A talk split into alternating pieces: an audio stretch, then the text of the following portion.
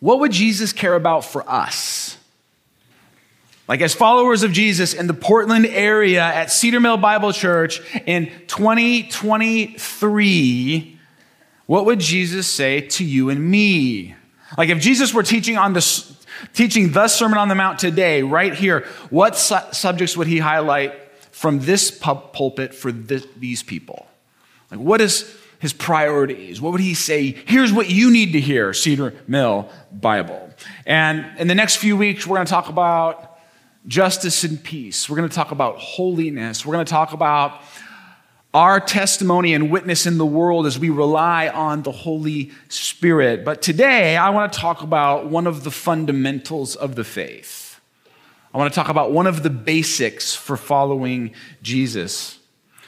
And I want to talk about it because we live in a world of comfort and security. And because of that, because of the world we live in and who we are, this one is hard for us. Whether we realize it or not, our subject today is a challenge for everyone in this room. We're going to be in Matthew chapter 14, starting in verse 22 through verse 27 today. I'm going to get us started and read just the first few verses of our passage. I'm going to read today from the ESV. Here we go. It says, Immediately he, that's Jesus, immediately Jesus made the disciples get into the boat and go before him to the other side while he dismissed the crowds. And after he had dismissed the crowds, he went up on the mountain by himself to pray. When evening came, he was there alone. But the boat, by this time, was a long way from the land, beaten by the waves, for the wind was against them. Now, to fully grasp the impact of this story, we need to back up for a moment because this section of Scripture comes right after another section of scripture. This story is directly connected to the story right before it. Does anyone know what happens right before this in the Bible? Some of you have your Bibles with you, so you can just look, right? You're cheating. That's cheat. It's an open book test today. Yeah, you got it, Pete. It's what? It's Jesus feeds the 5,000. See, in our story today, Jesus has gotten some difficult news about his cousin John the Baptist. And so he finds out that John the Baptist has been killed, has been beheaded by Herod, the governor of the Roman province where Jesus is, is residing. And so Jesus heads over to the northeastern shore of the Sea of Galilee to escape all the pressures of ministry. But the crowds are desperate for Jesus. They're desperate for his teaching and love and healing. And so they follow him there on foot. And Matthew says that when Jesus lands on the shore, all the people are there waiting. And Jesus has compassion on them and he heals them. And then it gets late. And the people start to get hungry, and the disciples say, Jesus, these people are a long way from home. You got to send them back home so they can get some food. But instead of doing that, Jesus does something amazing. With only five loaves of bread and two fish, he feeds a crowd of thousands. At the end of this story, Matthew tells us they all ate and were satisfied.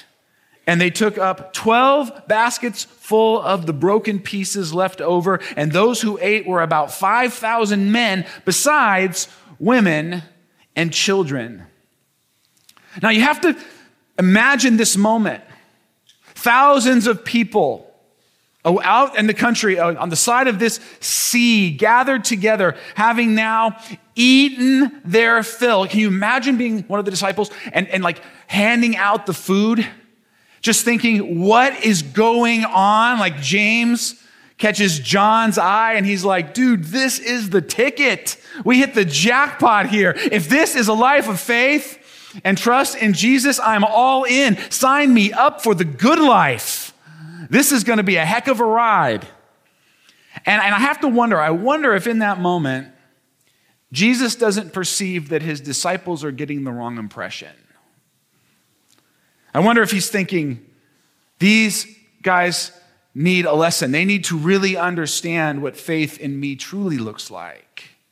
And I bring this up because this is how actually most of us want to follow Jesus. We want to follow the Jesus who feeds the 5,000. We want to cruise along through life, and whenever we encounter problems, we want to turn to Jesus and say, What can you do about this one, Lord?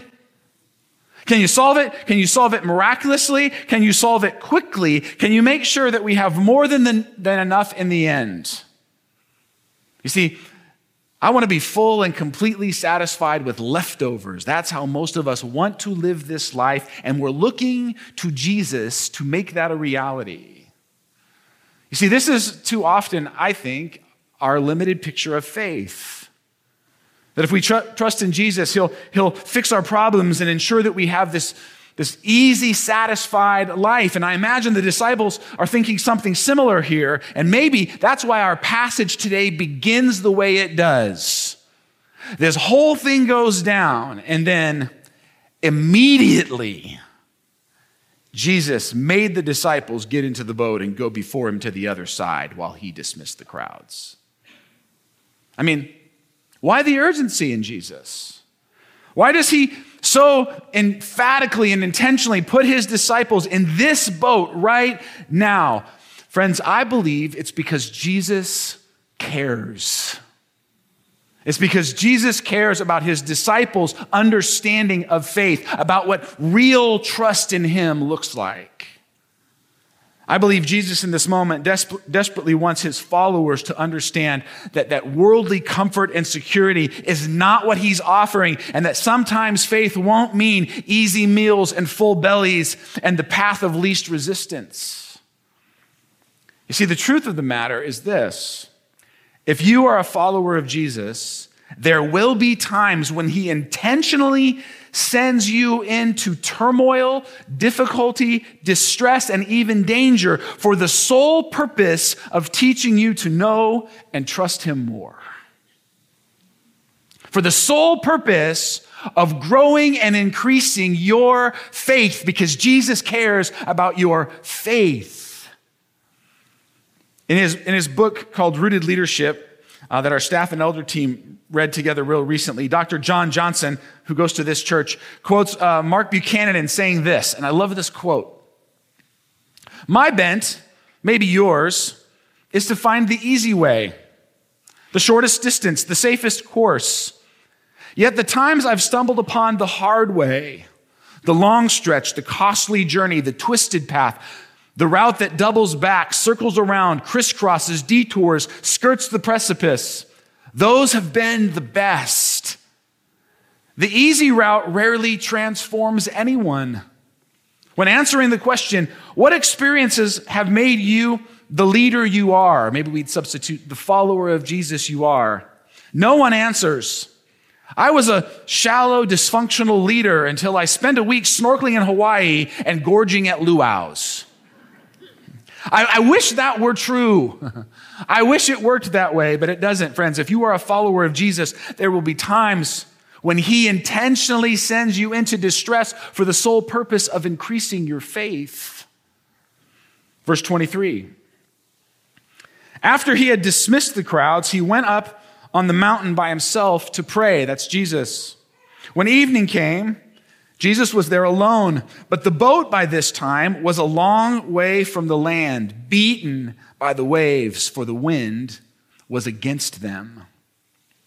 I love the imagery here because if you kind of step back and kind of catch the whole picture, most scholars believe that from this mountainside where Jesus sits and calmly prays, he would have had a very clear view of the disciples in that boat.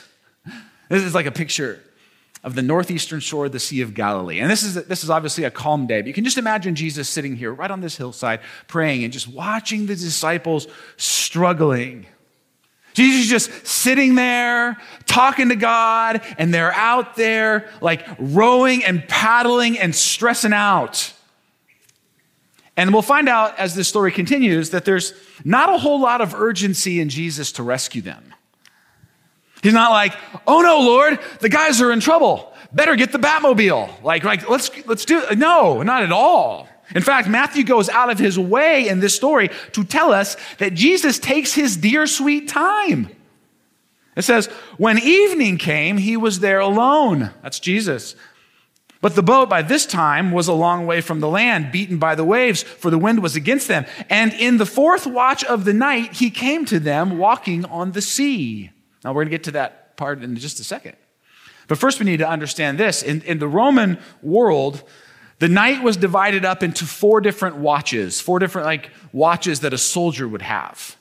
The first one was called evening. It was from 6 to 9 p.m. The second was midnight, 9 to midnight. The third kind of shift was cock crowing. It was from 12 to 3 a.m.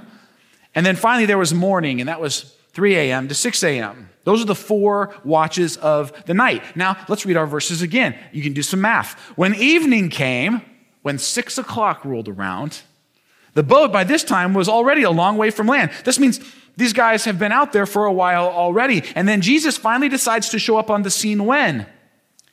In the fourth watch of the night.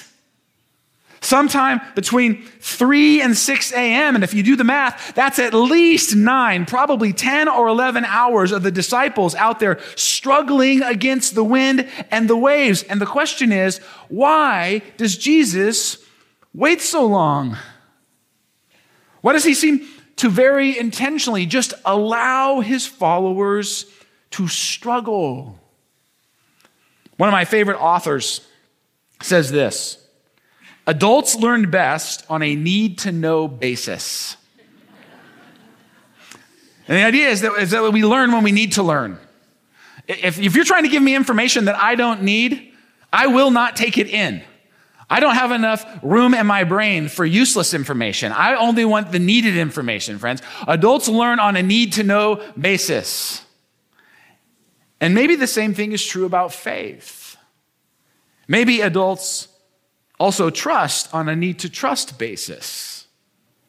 Maybe these, these guys, these disciples, have not really had to rely on Jesus yet, but now, now they will need to. Now they will really need to have faith. In the fourth watch of the night, Jesus came to them walking on the sea. But when the disciples saw him walking on the sea, they were terrified and said, It's a ghost. And they cried out in fear. But immediately Jesus spoke to them, saying, Take heart, it is I. Do not be afraid. Friends, this is the point in the story when Jesus begins to teach his disciples about what faith really looks like and about what it means to trust him above all else in the midst of life's struggles and hardships and storms. And here's the first thing they learn. This is the foundational truth of the teaching. Faith must be founded on the truth that Jesus is God. Real faith, sustaining faith, lasting faith, empowering faith is founded on this truth Jesus is God. In other words, trust only really matters if the one you're trusting in is, in fact, the all knowing, all loving, all powerful creator of the universe. This passage tells us that clearly with, not, with three not so subtle clues. Here's the first one Jesus is walking on water. That's pretty impressive, really, to anybody.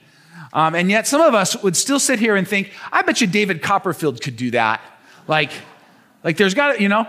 So, so we're all kind of impressed by it, and yet maybe, I don't know, right? But this had a deeper meaning for the Jews. Because Job 9 8 says this He, that's God, alone stretches out the heavens and treads on the waves of the sea. It was the Jewish firm belief that only God could walk on water. And all of a sudden, here comes Jesus, and he's doing it in a storm, no less. Second, their, their response to Jesus walking on the water is what? Fear. They're, they're, they're scared. They're not like, oh man, thank you, Jesus, for coming out to save us. How amazing. No, they see Jesus coming. And Matthew tells us that they are terrified. This is what theologians call a theophany. It's the appearance of God to human beings. And every time this happens in scripture, the reaction is the same. Terror. How many people in here would be like, man, it'd be so great if God just showed up and showed himself to me? No, it wouldn't be great at all. It would scare the out of you. It would, you would just be horrified because his power and majesty and glory would overwhelm you. They're getting a glimpse of that in Jesus and they are terrified. Here's our third clue. What does Jesus say? In response to their fear, he says, Take heart, it is I, do not be afraid. And that's kind of a, a loose, understandable translation, but technically, what the Greek really says here is take courage, I am, don't be afraid. Jesus says, Take courage, I am, don't be afraid. Now, I'm hoping this, this rings some bells for you. Because this is exactly what God says to Moses from the burning bush when Moses asks God to tell him his name. God says, Moses, go back to Egypt and, and free my people. And Moses says, Well, who should I say sent me?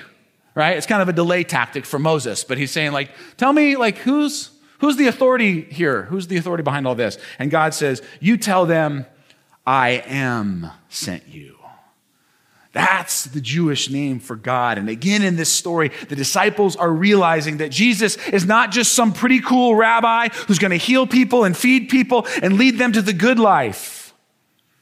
The very clear message from Jesus in this moment is I am God in the flesh, and there are no struggles, there are no winds, there are no waves, there are no challenges or difficulties or even tragedies in this world more powerful than I am. Friends, I, I know this seems basic, but let me tell you why this matters, specifically in the world we live in. This matters because there are really smart people in this world. There are really, really intelligent, crafty, insightful individuals alive with us in the world today, in our culture, promoting themselves all over the place. People who have actually some really good ideas, even some great ideas about how you can, can or should live your life. People who want to offer you insights about health and exercise and financial planning and mental strength and meditation and mindfulness. And some of those ideas might actually help you, might help you succeed or get ahead. But here's the truth at some point, none of those really smart ideas or people will be bigger than the winds and waves of this world. They may help you for a little while, but at some point they will fall short. Jesus will never fall short because he's not just a smart guy with some good ideas. He, he wasn't just a resourceful rabbi with really grand religious thoughts. No, he is God. That's the difference maker. That's why your faith in Him is so essential. You're not trusting something that will get you down the road for a little while. You're trusting someone who will get you into the life of eternity that you were made for. Friends, I say that because some of you this morning are in the midst of some winds and some waves. You're, you're facing some difficulties or challenges in your life, and perhaps you need more than anything right now to simply remember this.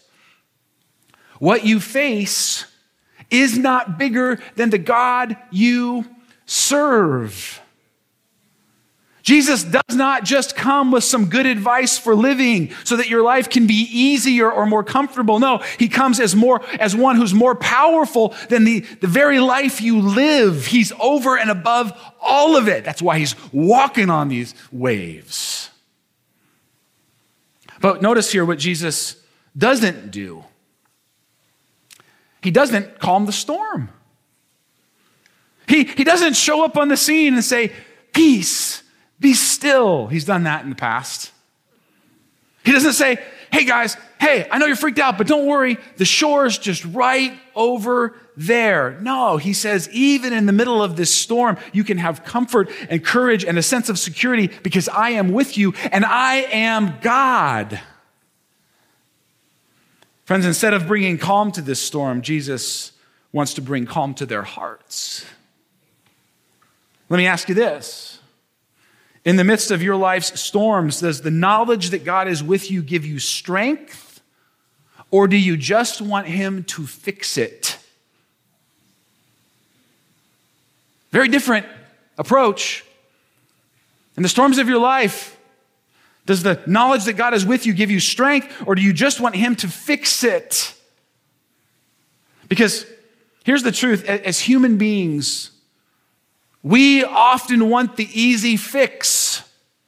especially in the midst of struggle, especially in the midst of suffering. What's the, what's the nearest off ramp? As human beings, we will rely on and cling to anything. We love to rely on our boats.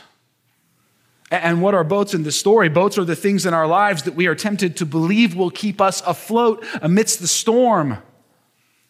Boats are the things that we are truly trusting in to give us meaning in life and purpose and self worth and safety and security in this world. And what Jesus does is he often uses storms to threaten the stability of our little boats so that instead of putting our faith in them, we will actually abandon ship and climb aboard him.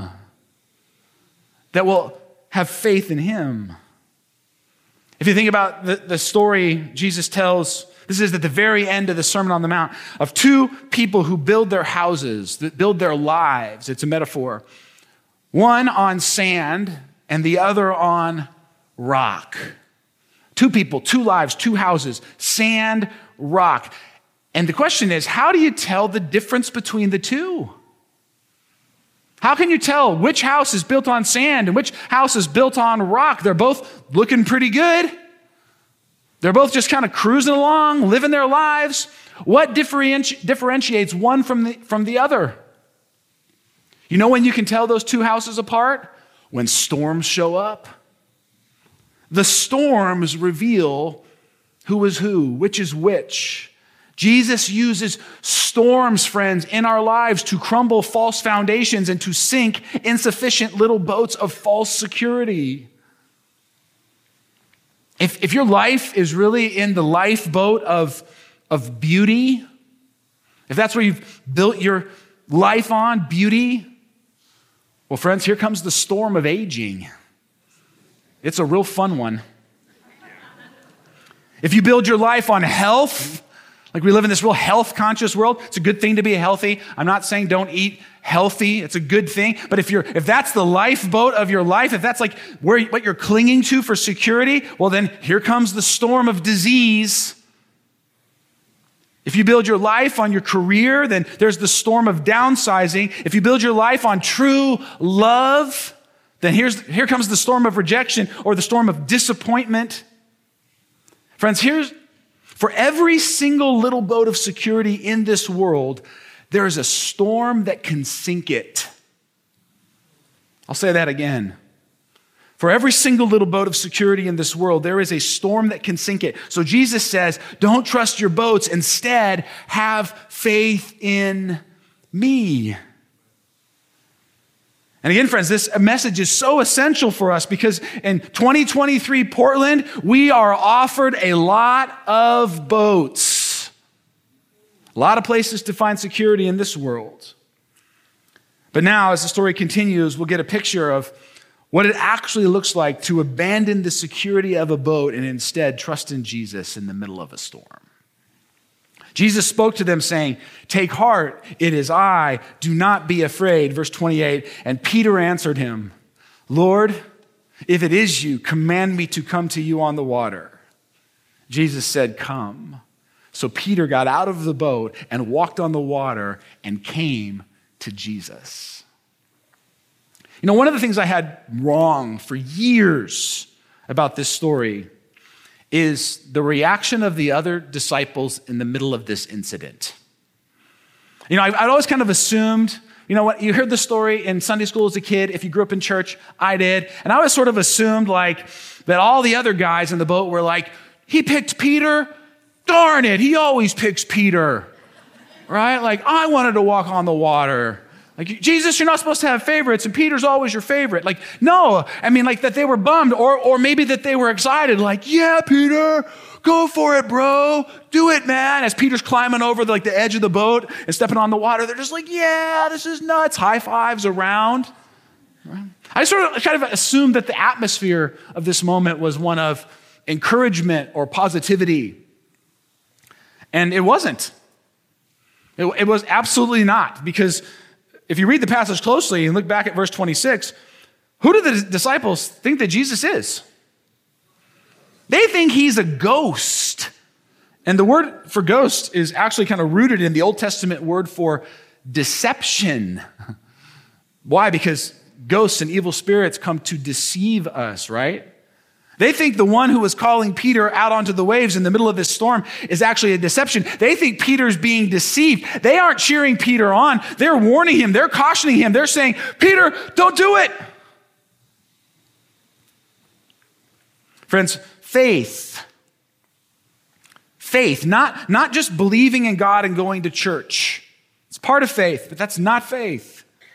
Faith, actually trusting Jesus with your life and in your life, letting Him lead and guide and direct your time and energy and resources. That will not always be popular and supported by the people around you. It won't, just absolutely won't. Faith in our world has been made this nice, warm, safe, cozy little word. We sell it at Target to put on your wall. Like I always have this like conflicting like pastoral moment when I go to Target and like you like you're walking through the home decor section and then there's those like big nice wood block things you can hang up and it's like family, love, faith. And I'm always like you know, some of you are like, I have that in my house. That's okay. That's all right. I'm just saying what Target means by that is not the same thing as what Jesus means by that.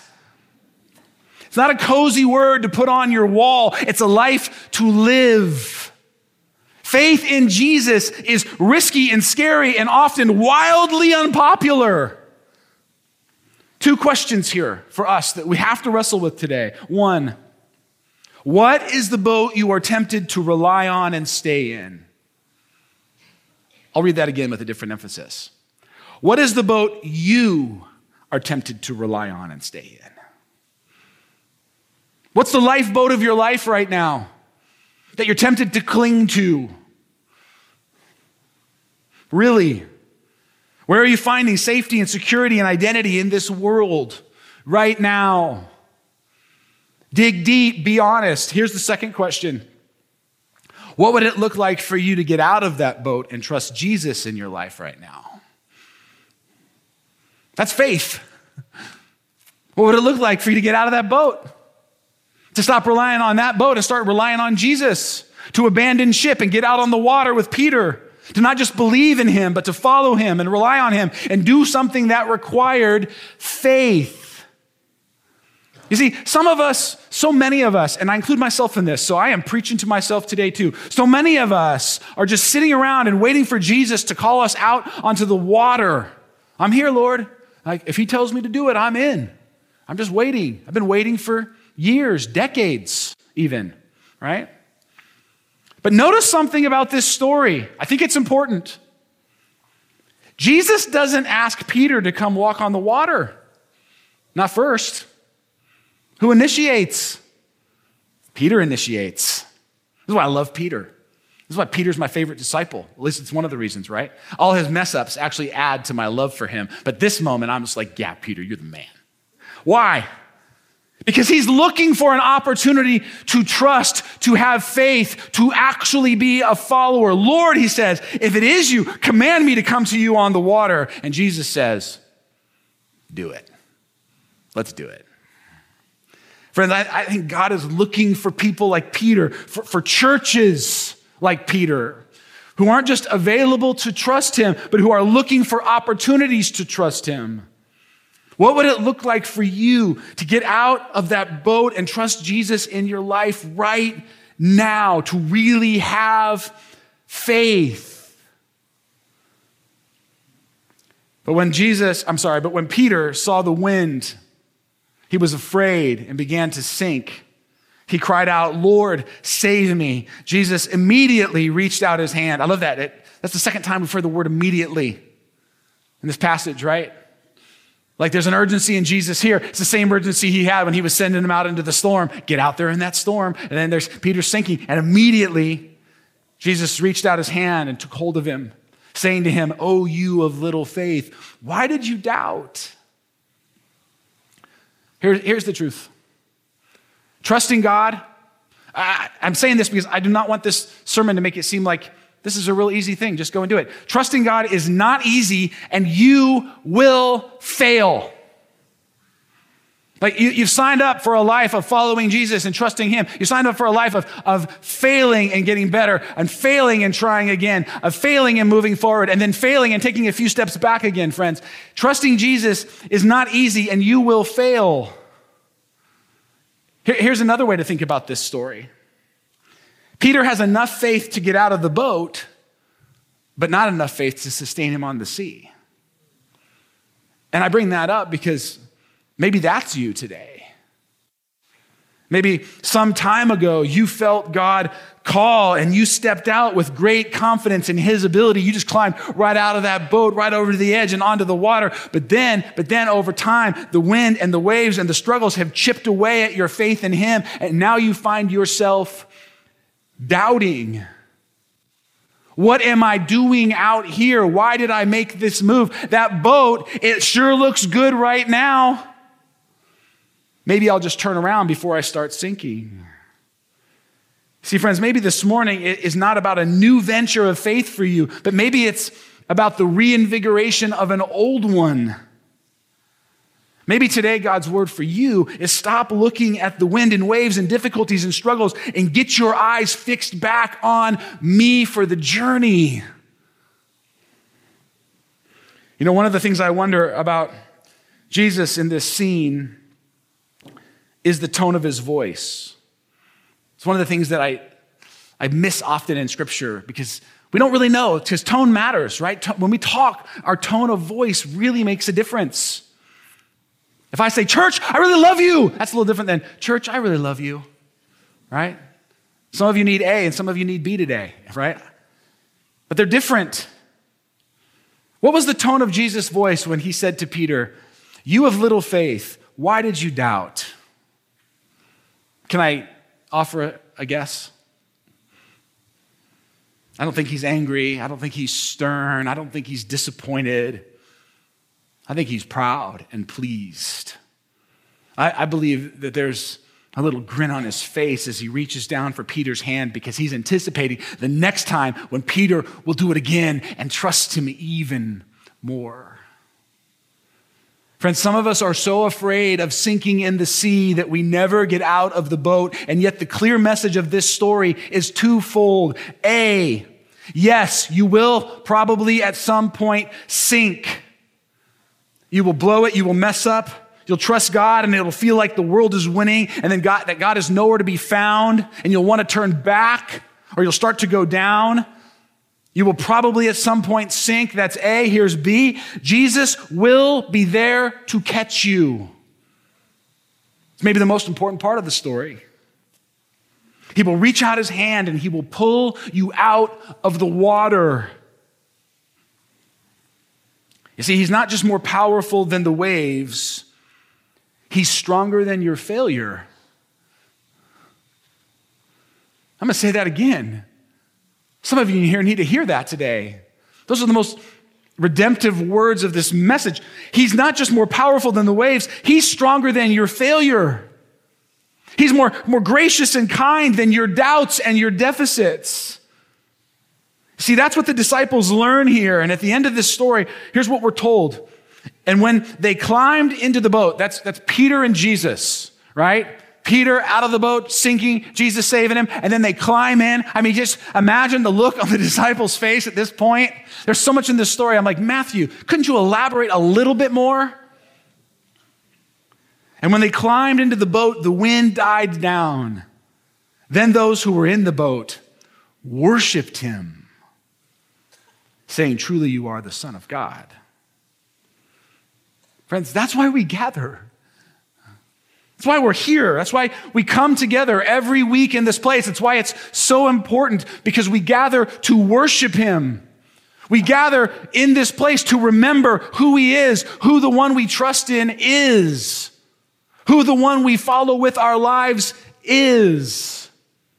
We, we lift up the reality here in this place that the one we love and need and follow and trust is the Lord of heaven and earth, and that He is bigger than everything we face in this world. That reminder is essential. That reminder is the bedrock of faith. And one of the ways we remind ourselves of that, one of the ways we're strengthened and offered courage for the storms of this life is through this meal that we share together. It's this meal where we remember that Jesus is not just bigger than the wind and the waves, but that he's bigger than the grave. The biggest storm of all, the storm that will sink every single boat in this entire world is the storm of death. And Jesus says, I beat that one too. If God is for us, who can be against us? Since he did not spare even his own son, but gave him up for us all, won't he also give us everything else? These are Paul's words in Romans. Can anything separate us from Christ's love? Does it mean he no longer loves us if we have trouble or calamity? Or are persecuted or hungry or destitute or in danger or threatened with death? No, despite all these things, overwhelming victory is ours through Christ who loves us. That's the declaration of this meal. It's why you can have confidence walking out of here. Not because you're so good or so faithful, but because He's so strong and He is with you. Friends, as we prepare to come to the tables this morning, let me ask you again what's the boat that you're clinging to in life right now? Jesus cares about you, not just saying you believe in him, but having faith, exercising faith, learning to trust him. What would it look like for you to climb out of a boat in your life right now and really trust Jesus? I mean, get a picture of that. And if it doesn't scare you a little bit, you, you probably need to think again. We're going to come to the table in just a minute. The elements are here the bread and the cup, and we're going to declare together that our God is bigger than all of the storms in this life. And friends, if that doesn't give us courage, then I do not know what will. So take a minute. Think about what God is calling you to do in life these days, where you are, what He's speaking to you individually. And then when you're ready, come forward. The tables are open, and we'll receive the elements together in just a moment.